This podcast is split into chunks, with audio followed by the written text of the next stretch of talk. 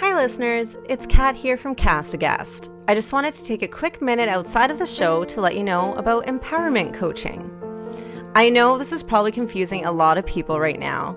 Outside of telling you about true crime, I work as a life coach, helping others achieve their goals, break down barriers, eliminate limiting beliefs, or anything else a person may need guidance to achieve their most authentic life.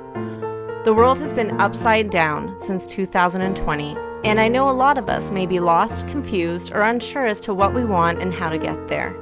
If you think speaking with a life coach may help you, please feel free to contact me at alter ego wellness at outlook.com or at alter ego well on Instagram. Okay, now back to our show.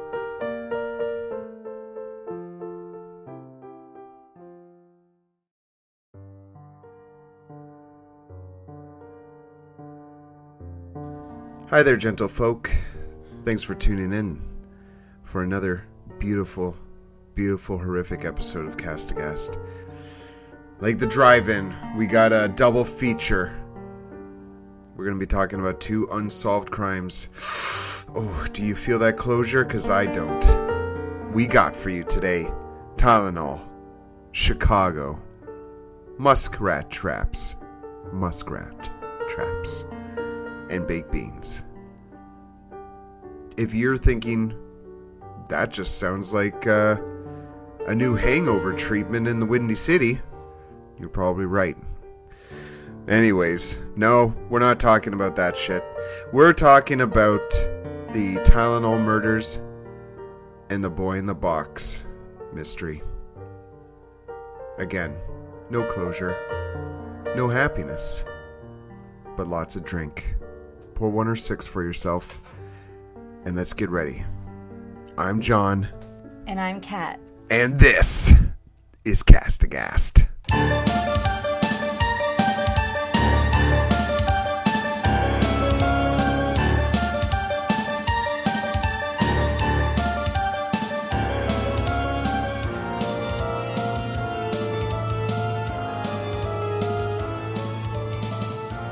Oh, mercy me, mercy me.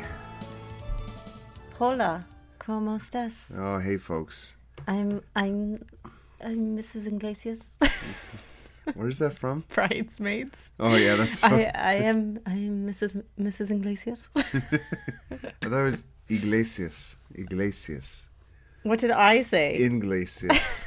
I don't. Jesus. No, it is Iglesias. No, it's Iglesias. She's probably talking about like uh Ricky or uh what's who was? Enrique. Yeah, she's probably talking about Enrique Iglesias.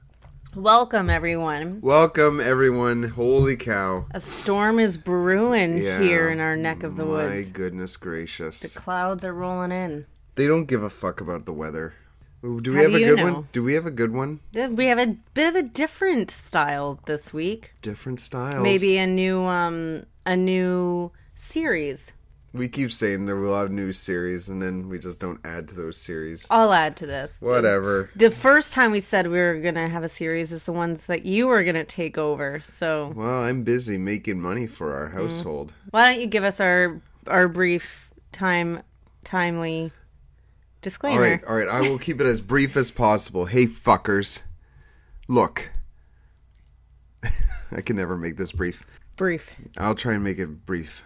Fruit of the loom. Fruit of the loom. I will make this this We're disclaimer fruit of the loom. okay, folks. We do not take this shit too seriously because it'd be way too depressing. So what we end up doing is swearing a lot, making fun of the murderers and the rapists and uh, their families and everyone else who makes it easier for the murderer, rapist, criminal to do what they do. If you don't like that, if that's not your cup of tea, if you want the utmost serious respect given to these murders and rapists and asswipes, go to a different podcast. For the rest of you, let's uh, swear a little bit, let's drink a little bit, and let's listen to a horrible fucking story and have our afternoons wrecked. Thank you, everyone. We are drinking wine, white wine, with some pineapples inside of it. Some would call it a sangria. Some would call it white wine with a pineapple Or in it. yeah, a lazy sangria. Yeah. I don't even taste the It's pineapple. because our ice cubes weren't ready yet. So oh, shit. I'm joking. We don't put ice cubes in wine. No, that's an evil thing to Mm-hmm. do. Evil. All right, are you ready? I'm ready. Okay. Let's get on with the goddamn show. This is a working title. I probably should see if it's um copyright or anything. But right now, I just thought it would be interesting every so often to cover unsolved sh- crimes two in one. So two crimes in one episode. Yep. All right.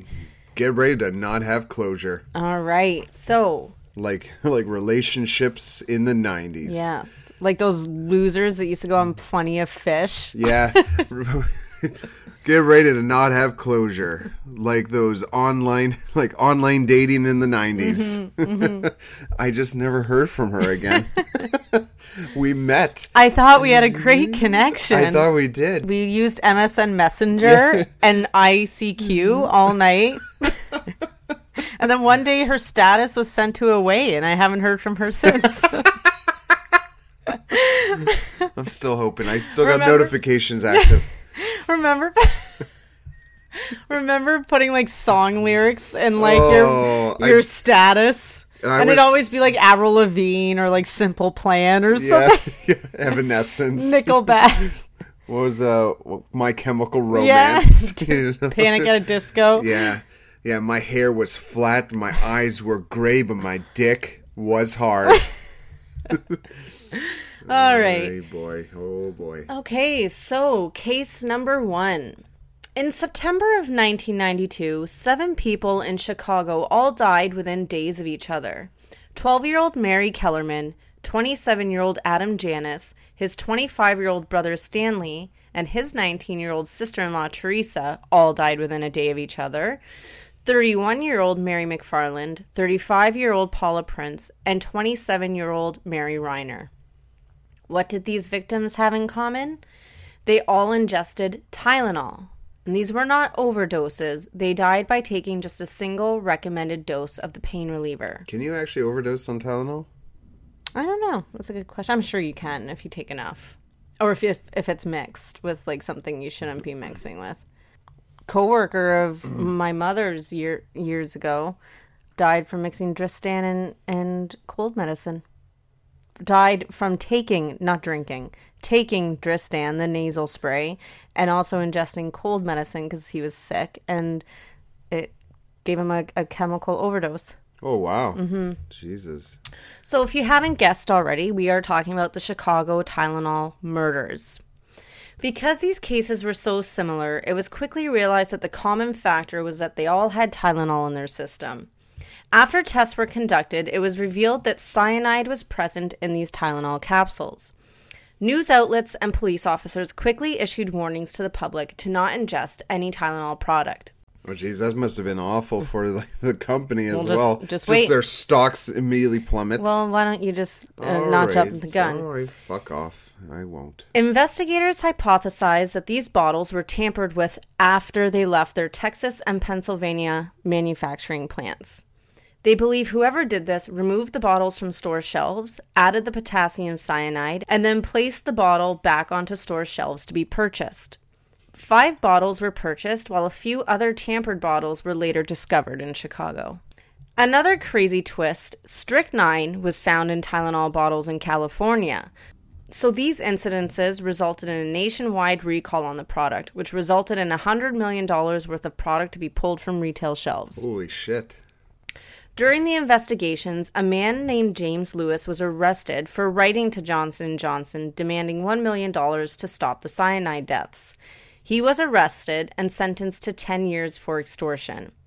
James Lewis completely denies having anything to do with the deaths. He submitted DNA in 2011 and said, quote, "If the FBI plays fair, I have nothing to worry about." End quote. And I just want to make it clear, he wasn't arrested for the murders. He was charged and sentenced for the extortion. Mm, okay. During the investigation of the tampered Tylenol, Johnson & Johnson paused all production and advertising. They received praise for how they handled the incident. Johnson & Johnson also established relationships with the Chicago PD, FBI, and FDA so they could have a part in finding the person responsible for this. At the time though, Johnson & Johnson's stock went from 35% to 8%. However, the company took aggressive action and later that year introduced triple sealed packaging. Sadly, many copycat crimes took place after this, resulting in more tampered products and more deaths, many of them left unsolved. Wow. Like more copycat mm-hmm. crimes. Holy cow. Yeah, many, Shit. many copycat crimes. That's awfully scary. Like we use it Makes me never want to. Yeah. Like we use Advil. I use Advil quite a lot. What did we buy not too long ago where we thought the seal was tampered with? Was it lemon juice? I think. Yeah, and, it might, I think it was lemon juice. and I think the the the cap, the foil cap that sits on top of the bottle, came off with the cap, Yeah. and we were nervous. And I don't even. I don't think we used it. I think we threw it out. Yeah. Better to be safe than sorry. So that's uh, the first case, the Chicago Tylenol murders, still left unsolved, and I'm assuming that James Lewis was cleared, seeing how nothing came from the DNA that was taken from him. So the next story we have is The Boy in the Box. On February 25, 1957, in Fox Chase, Philadelphia, a muskrat catcher was checking his traps when he discovered the body of a young boy aged somewhere between three to seven years old. Oh Jesus. Unfortunately, the man who found him was worried that police would confiscate his traps, so he did not report the discovery. Oh my goodness gracious. Really? It wasn't until two days later, when a college student was in the area, found and reported the body. The boy was naked, wrapped in a plaid blanket, and inside a cardboard box that came from a bassinet sold by J.C. Penney. It was clear that he was extremely malnourished, his torso showing signs of starvation and malnutrition. His hair had been recently cut as well, and this may have been post mortem due to the clumps of hair being found on his body. He had surgical scars on his growing, ankle, and another scar under his chin. His legs also showed signs of bruising and scarring. Jesus. The police took the boy's fingerprints and waited for someone to come forward and identify the boy in the box. Sadly, no one did. The Philadelphia police printed over 400,000 flyers and distributed them with every gas bill that went out in Philadelphia. Oh wow. The location he was found in was also searched thoroughly. During the search, they found a blue hat, a child's scarf, and a man's hanky with the letter G embroidered on the corner. However, the flyers and the search did not lead to any breakthrough in the case. The police even photographed the boy's body dressed and in a sitting position, hoping that by distributing these images, someone would recognize him, but again, no one came forward. There are many theories regarding this case. One centers around a foster home a little over a mile from where the boy in the box was found.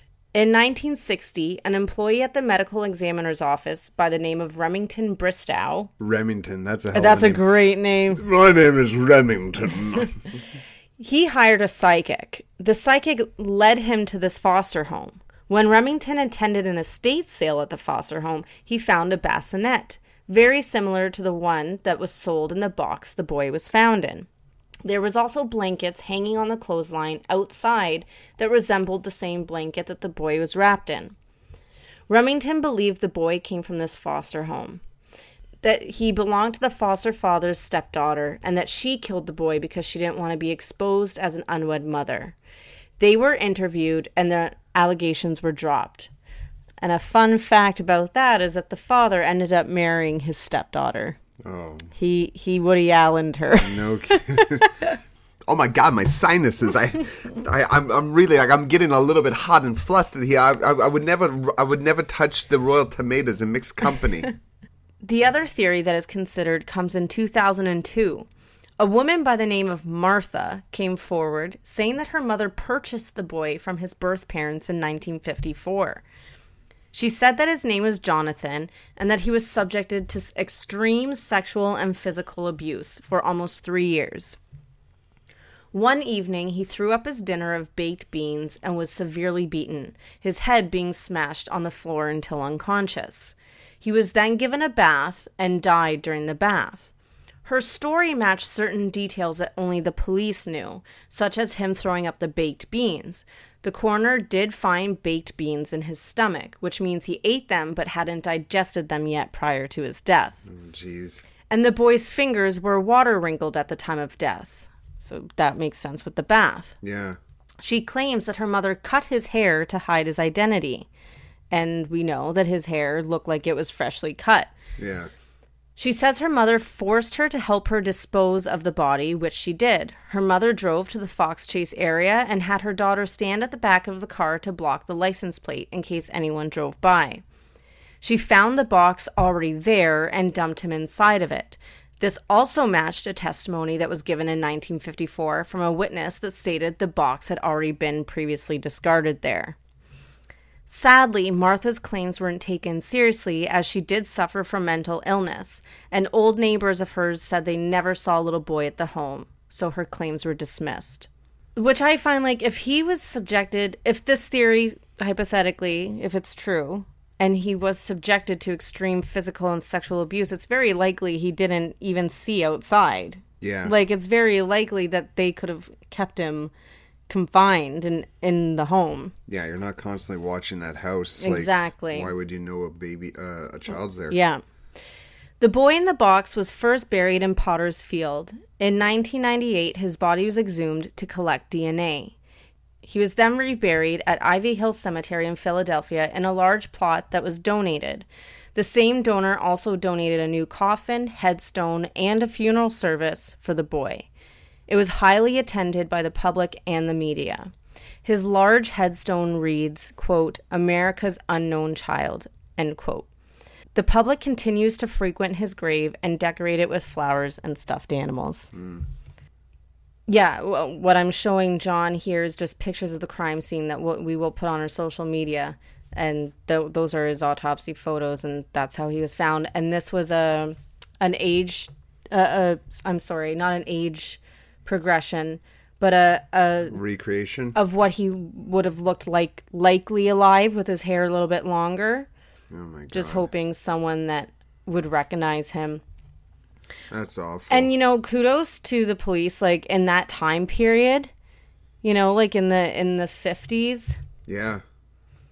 um they really did everything that they had resources to do. And as sick as it may sound, I thought it was a very clever idea to kind of dress him and pose him sitting up because it, it can look jarring and a person can look different if you're seeing them like you know in in a sickly or deceased state and then so if maybe if we dress him and sit him up making him look a bit more lively that might jar someone's memory too Yeah. Yeah. No kidding. I thought I find Martha's claim more uh the more believable theory than the Foster Yeah. home. She knew a lot of things that wasn't released in the media. Yeah. Like with the with the baked beans, with the haircut and about the box already being there. Got it. Like, and the scarring. Yeah. Oh, yeah, to have us uh, he had this poor cert- kid must have gone through. Yeah, and just to be discarded like that, you know, like trash. That's But disgusting. those are our two unsolved crimes um, today: the Tylenol murders and the boy in the box. wow. Mm-hmm. That's awful. Yeah, Well, you've ruined my Friday night. and just to think, like the state he must have been in, um, physically, to not know if he's to to give such a wide gap in age, three to seven. That is interesting. You know, there's a because he was so malnourished. Yeah, like that's pretty incredible. Because there's a con. I like we don't have our own kids, but I would We have assume nieces and like there's quite a bit of development Mm. between three and seven. yeah. Jesus. Yeah, no kidding. It would be great if someday justice came. And I think we're hearing more and more stories, um, more specifically, this goes more towards the boy in the box story, but we're hearing more and more stories about crimes being solved through those uh, ancestry DNA Oh and. DNA testing kits to find out like where you're coming from. The the I think it was the uh oh, what was his name? The Golden State Killer or something like that. He was found in his like 70s just recently for crimes he committed 40 years ago, oh wow, really? 40 or 50 years ago. uh, because a, a distant nephew or something did ancestry DNA and they had his DNA, but it means nothing if his DNA isn't in the system. Yeah. So they had his DNA, but never anything to compare it to. And then when this person uh, did their ancestry DNA, and now you know they have access to that to run this DNA. Well, that's wild. So I think now that we're hearing more about those cases being solved that way, maybe they do have the boy in the box's DNA from exhuming his body in 1998. So it would be great if a distant relative did one of these ancestry DNA kits or you know any DNA kit and there's a match. Yeah, but care careful what you wish for. What if the government wants everyone's DNA? Well, I mean like right n- for the sake of what we're what Yeah. we're talking about, you know. Yeah. Um, and I believe like you obviously consent to that being okay. To I know a lot of people don't read the fine print or the terms and conditions, but No, no I'm sure it's shit. in there saying you know if you're giving this over, you're you have your permission to have it run through CODIS or whatever. Yeah. So that would that would be great if this case can someday be solved. And I'm reading more and more about old cases being solved years later, and not necessarily just the- because of the the DNA testing kits, but because of access to new technologies Yeah. and stuff now too. So it would be great if someday America's unknown child can be replaced with a name. Yeah, no kidding. Mm-hmm. A poor boy. Yeah, that's awful. Yeah. What do you think of that? Two cases. I just hate like when there's no closure. Like Yeah. it pisses me off. Like but it's good to like get these cases out there i think um these two are a little bit more well known so they already gain a lot of attention but i think it's good to still continue talking about them so they're not forgotten and that people are still um actively trying to find answers for these yeah. when the show um unsolved mysteries came back on netflix i do believe like two of the cases because of the show had um breakthroughs Oh really? yeah, Oh, so that's wild. so it's good that um these these are, you know, continue to be talked about. Yeah, no kidding. I Mm-hmm. didn't realize that. Yeah. I've never seen that show. We'll watch it sometime, it's good. But Mm, Okay. for for you not liking closure, you might not. There's some I do like there's- closure. I do not like not having closure. Oh, I'm sorry. I misspoke. Fuck. Come on. Let's get to Dylan McDermott. Okay, yes. Pull him up. Pull him up. Let us know who you want our next uh celebrity. Well, we're, we're we got When- so much Dylan McDermott well, to do. some of these we can't use those. Some of What are these you talking stupid. about? They're all amazing. From the genius mind of Dylan McDermott. All right, here's here's our next one. Listen, listen to the words. Oh, I thought that was the quote No. for a second. Listen, listen. listen, listen to the words of Dylan McDermott. Yeah, romantic comedies are the hardest movies to make. Maybe one works a year. God. Man, I, what what romantic comedies has I, he done? I wonder what what did he mean by romantic comedies? What was he trying Yeah. to symbolize there? Yeah. he he um, really I- is. Has he even been in romantic comedies?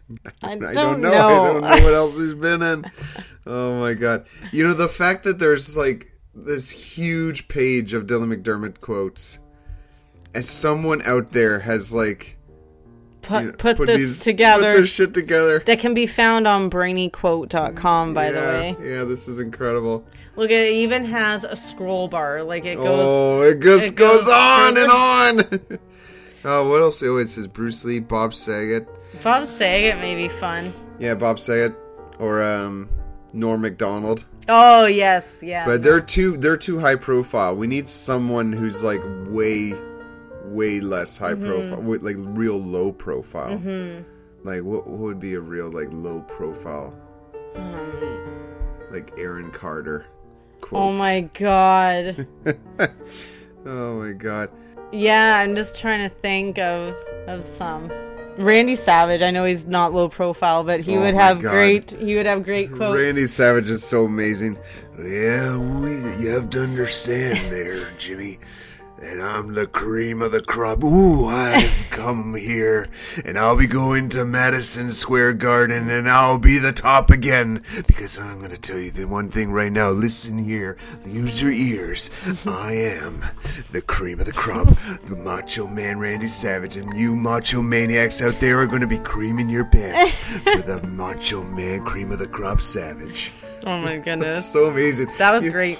You know what? He, he's like Jake the Snake meets uh, Hulk Hogan, right? Like he, Yeah. he, he has like the gruffness, but he Yeah. doesn't shout. He just like talks in this crazy meandering rhythmic Yeah, way. and like he's talking through his teeth. He was great on that Arsenio Hall clip we watched, like his interview. He was like, that was a very entertaining interview to watch. Arsenio Hall is just entertaining. He was acting like such a little wimp, though. Oh, like, so come hilarious. on. Have the man on your show with confidence. Stand on, toe to toe with him.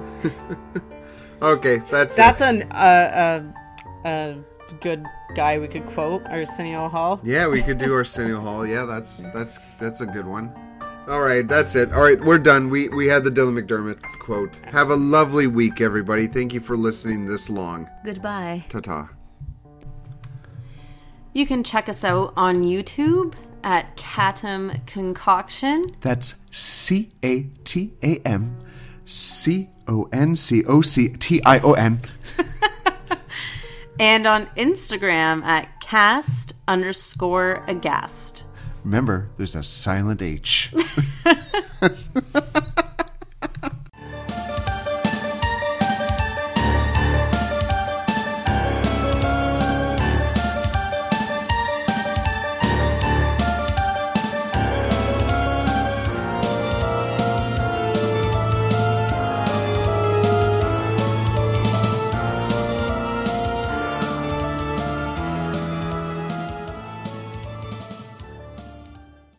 we take things. Uh, we, we this is a true crime. Po- this is hey folks. This is a true crime podcast, and Because these cases were so similar, it was realized quickly that the common factor of all of these people had oh my god, what kind of sentence is that?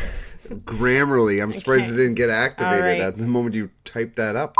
Because these cases were so similar, it was quickly realized that the common factor of all these people was that they had Tylenol in their system. Oh, say it again. And then placed the battle the battle. Five bottles were purchased while a few other tampered five bottle blah blah blah. Blah, blah, blah, blah, blah. The location he was found in was also searched meticulously. Met- the location he was also the location he was found in was also searched meticulously.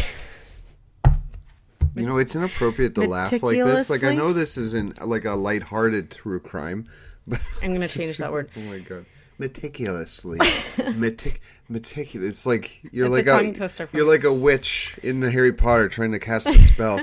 Meticulous law. hoping that by distributing these images, some would hoping that by distributing these Im- hoping that by distributing these images, someone would It's tough sometimes. Yeah. hoping that by distributing these images, someone would recognize him. You've you've ruined me now with your stupid face. hoping Go ahead. I, I'm I'm done.